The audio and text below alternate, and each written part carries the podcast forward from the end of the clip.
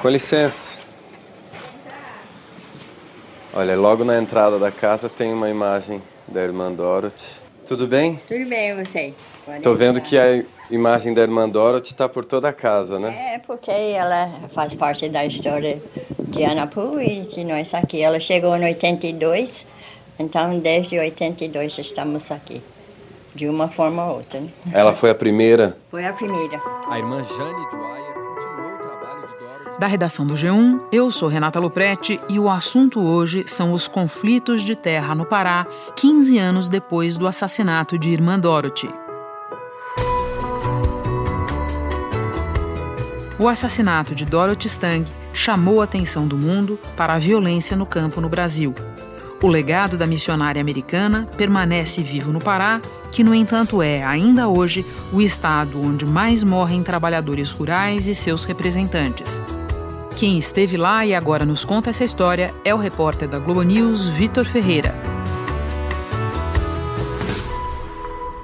Segunda-feira, 10 de fevereiro.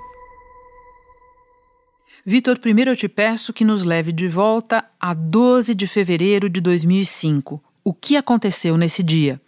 Bom, dia 12 de fevereiro de 2005, é, a irmã Dorothy foi assassinada com seis tiros uma missionária católica nascida nos Estados Unidos e naturalizada brasileira foi assassinada a tiros por pistoleiros hoje no estado do Pará.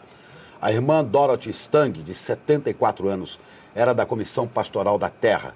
Ela mesmo dizia há muito tempo que estava marcada para morrer. Qualquer pessoa que tenta ocupar uma terra grilada, ele é ameaçado de vida. Então, é. Mas para entender esse dia e por que ele aconteceu, é importante a gente entender também quem foi a irmã Dorothy, uma missionária americana da congregação das Irmãs de Notre Dame de Namur, uma religiosa. Ela veio viver no Brasil e em 1982 decidiu se mudar para uma cidadezinha lá no interior do Pará chamada Anapu. E a Dorothy teve um papel muito importante na organização dos movimentos sociais daquela região, mas mais do que isso, Renata, ela ajudou as pessoas a se articularem mesmo. Não tinha protagonismo para ela. O protagonismo era das lideranças, dos trabalhadores rurais que aprenderam com ela a organizar as suas demandas. A Dorothy foi uma incentivadora que, assim como você tem a sua mãe na sua casa, que ela te ensina os primeiros passos da tua vida, as primeiras palavras. Diante dos fazendeiros poderosos daquela região e cobrar essas demandas das autoridades, seja regionalmente ou no plano federal. O que mais me impressionou assim no papel da Dorothy em Anapu, até o jeito assim de os trabalhadores rurais de Anapu que tiveram contato com a Dorothy, o jeito deles falarem, mesmo com pouco ou nenhum estudo, muitas vezes, me impressionou muito, porque a Dorothy incentivava muito o diálogo, as reuniões, os encontros. Então, a articulação é, dos movimentos sociais, mas também a articulação das ideias, a maneira como eles se organizam, eu entrevistei lá recentemente o Chico Tampinha, é um dos produtores rurais, e a maneira como ele falava da Dorothy deixava isso muito claro. Foi muito bonito isso. Ela faltou e a gente conseguiu dar, dar, dar seguimento a essas coisas. Hoje a gente não tem ela, mas tem o espírito dela implantado no nosso sangue. 15 anos depois, qual é a situação dos assassinos e dos mandantes do crime? Bom, hoje um dos pistoleiros, o Clodoaldo Batista, ele está em liberdade. O segundo, Raifran das Neves, está preso porque foi condenado em um outro assassinato. Raifran é réu confesso e foi condenado a 28 anos de prisão por matar a freira de 73 anos com seis tiros a queima-roupa em fevereiro de 2005 em O Amair da Cunha está em prisão domiciliar por ter contratado os pistoleiros.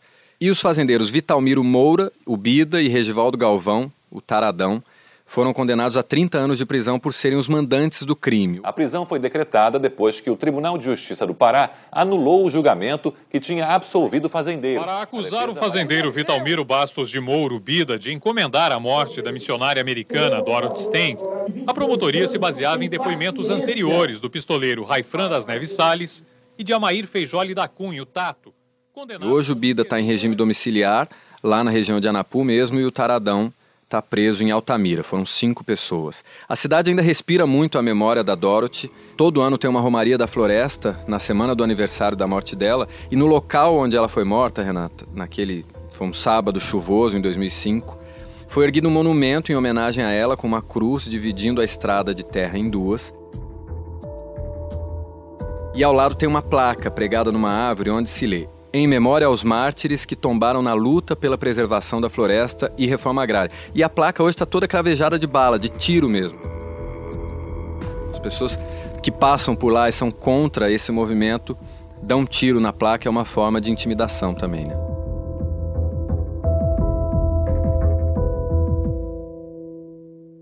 Você acabou de nos contar que falou com várias pessoas que conheceram Irmã Dorothy, você esteve em Anapu.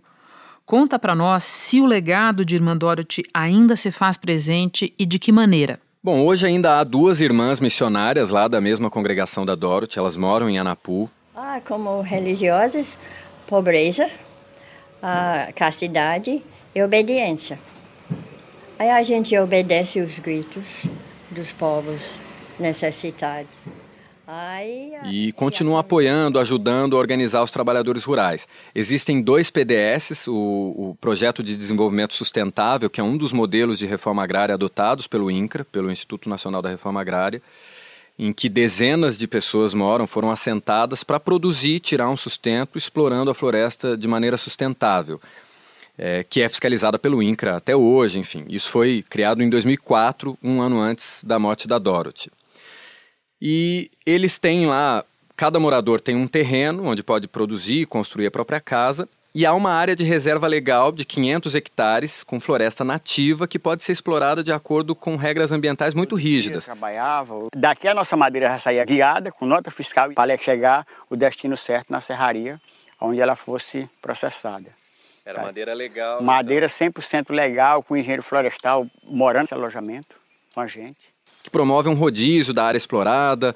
Então, de modo que quando você estiver cortando lá as árvores do último quadrante, a do primeiro já está revitalizando e leva quase 30 anos para rodar toda essa área. Então, muitas árvores são protegidas por lei, só podem ser cortadas aquelas que são autorizadas, as famosas madeiras de lei, né, que a gente conhece. E as irmãs ainda estão lá, né? A irmã Jane Dwyer, ela diz muito uma frase que é muito bonita. Mas acho que nosso papel aqui é de defender a vida. Então, se a gente não estiver aqui, tem, a gente teme que vai haver uma chacina. Vitor, muitas pessoas que nos ouvem talvez não tenham vivido esse caso na época. Eu me lembro bem dele, especialmente da grande repercussão.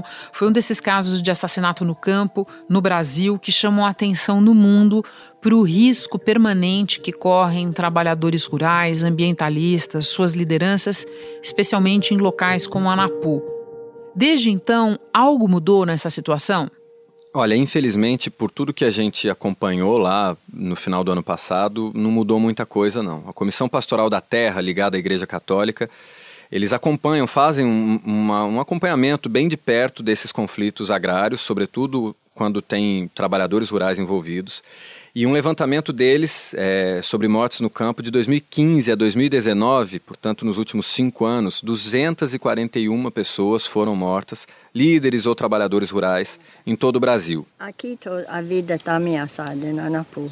De vez em quando dá um susto, mas aqui tem sempre tem lista de quem vai morrer. O povo só fala de lista, quem está na lista, de, de quem está na no processo de, de enfrentar uma bala. 77 dessas mortes foram só no Pará, o estado mais violento de longe do país para quem vive no campo. E em Anapu foram 15 assassinatos nesse período. Bom, então nos situa, por favor, por que, que Anapu é um foco de tanta atenção? Anapu é uma cidade que fica no sudeste do Pará e é considerado o limite da fronteira agrícola. O INPE divulgou o balanço de alertas de desmatamento na Amazônia Legal e o resultado é preocupante. Houve um aumento de mais de 80 85%. O foi o estado com mais alertas de desmatamento, um aumento de 120%. Seguido a região de Anapu é a região que separa o sul do Pará, já totalmente devastado, onde a criação de gado e a produção agrícola é feita em larga escala por grandes produtores, e mais a oeste do Pará, na direção ali de Altamira, que também tem seus conflitos em razão da usina de Belo Monte. A violência é maior. Tem uma ideia, ela ficou a cidade mais violenta do Brasil, porque eu sou mãe, E muitas pessoas, eu tenho visto muitas mães perder seus filhos aqui. E eu não quero que isso venha acontecer comigo, entendeu? E de Santarém, que é uma cidade muito mais preservada. Há quem diga até que Anapu é um barril de pólvora, Renata, porque é justamente onde a produção agrícola, de fato, é, a produção agrícola de alto rendimento pode ser expandida ainda, porque no sul do Pará ela já é bastante é, executada e tem para onde crescer ali em Anapu, mas a um custo muito penoso. Né? Você nos deu os números do levantamento da CPT nos últimos cinco anos. E em tempos bem recentes, Vitor, há notícia de assassinatos na região? Em Anapu, o mais recente foi em dezembro. O Márcio Rodrigues dos Reis, é um homem de 33 anos com quatro filhos, foi assassinado lá em Anapu. Ele trabalhava como mototaxista, pegou um passageiro, uma corrida para a zona rural e o passageiro deu uma facada no pescoço dele em cima da moto, com a moto em movimento ainda. Só que o Márcio fazia parte de um grupo de família sem terra, ele era uma das lideranças, e reivindicava, junto com as outras famílias, uma área que o próprio INCRA aponta como uma área de, de assentamento. E aí há uma disputa judicial entre o INCRA e o fazendeiro que atualmente ocupa aquela área. Fica sempre um clima de tensão, desde a Constituição de 1988, tem muitas áreas que são alvo de disputa judicial entre o INCRA e fazendeiros, poceiros que chegaram naquela região na época da ditadura militar. Mais uma frustração do trabalho. Né? Nós, como servidores, gente, nós, nós temos limitações físicas e pessoais, né? E a gente trabalha durante o dia, enquanto a gente está trabalhando, eles estão dormindo. Eles geralmente eles agem mais rápido porque eles trabalham à noite, né? Receberam títulos de posse do governo militar à época para desenvolver a região. Só que era um desenvolvimento àquela altura baseado puramente no desmatamento, plantio, criação de gado, uma coisa que já não é mais a realidade da Amazônia, né? Então o clima de tensão é permanente até hoje.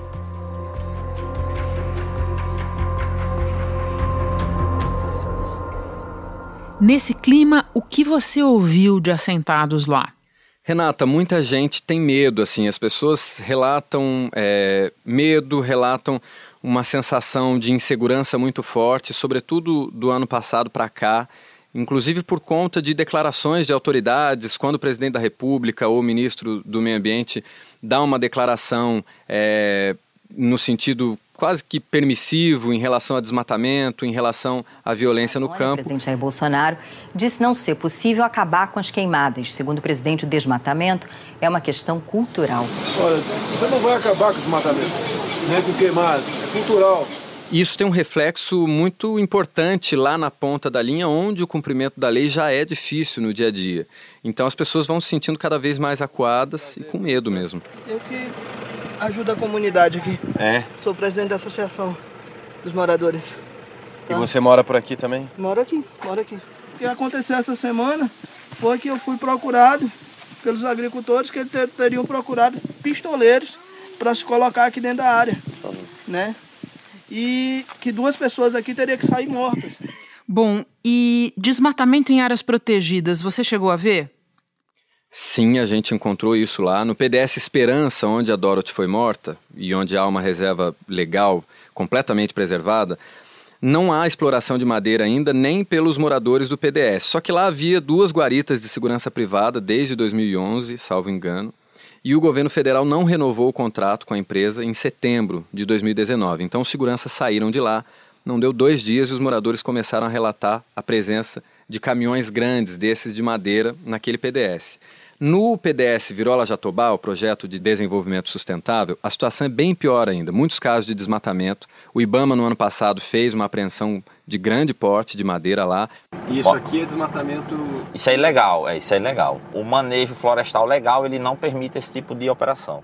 Quando eu tive nesse PDS com a equipe da Globo News, a gente acompanhou uma patrulha de fiscais do INCRA nas terras do assentamento, na área da reserva legal. Não deu outra vários sinais de invasores, acampamento de invasores, desmatamento. Isso está muito presente também. Né, não são agricultores que vêm para cultivar, para fazer roça. Né? Esses invasores eles vêm com o intuito de, de, de abrir caminho para terceiros, né? de, de ocupar e vender imediatamente essa posse. Primeiramente vem o madeireiro legal, que vai retirar todas as madeiras né, é, de lei. Né? Depois vem o, a derrubada do, da, da floresta e depois vem o gado, né, na sequência.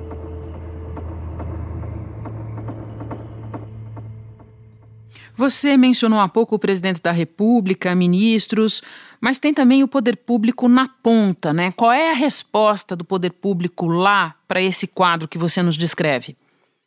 É muito importante fazer essa distinção assim entre o, alto poder público e o baixo poder público, vamos dizer assim, baixo no sentido de na ponta, né, como você disse. Os servidores do INCRA, do IBAMA, são pessoas com uma ligação muito profunda com aquele lugar. São pessoas muito dedicadas que tentam melhorar a vida das pessoas lá. Só que eles não têm estrutura para trabalhar. O INCRA, por exemplo, tem 20 servidores para cuidar de 65 projetos de assentamento em 10 municípios.